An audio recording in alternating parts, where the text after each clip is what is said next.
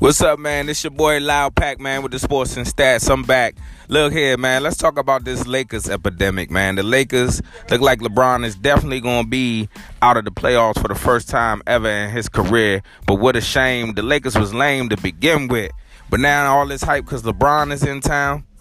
I think it's overrated, man. LeBron will definitely get some help though. Some help will come his way. He'll get the pieces before that contract is up.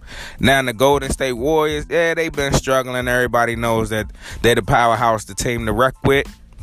Pretty much in the playoffs, that's when everybody feels like they're turn the turn the volume up and get to playing some real basketball, some real pro NBA basketball.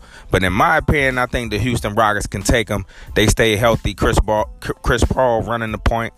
James Harden being smart with the ball, you know, taking good shots and, and running it and running it too, being a solidified two uh two guard. So um he's hot right now. Everything's moving. The East, you know, hey, Milwaukee Bucks, Toronto Raptors, 76ers, and the Boston Celtics. The East is gonna be where it's at for matchups in the Eastern uh conference playoffs.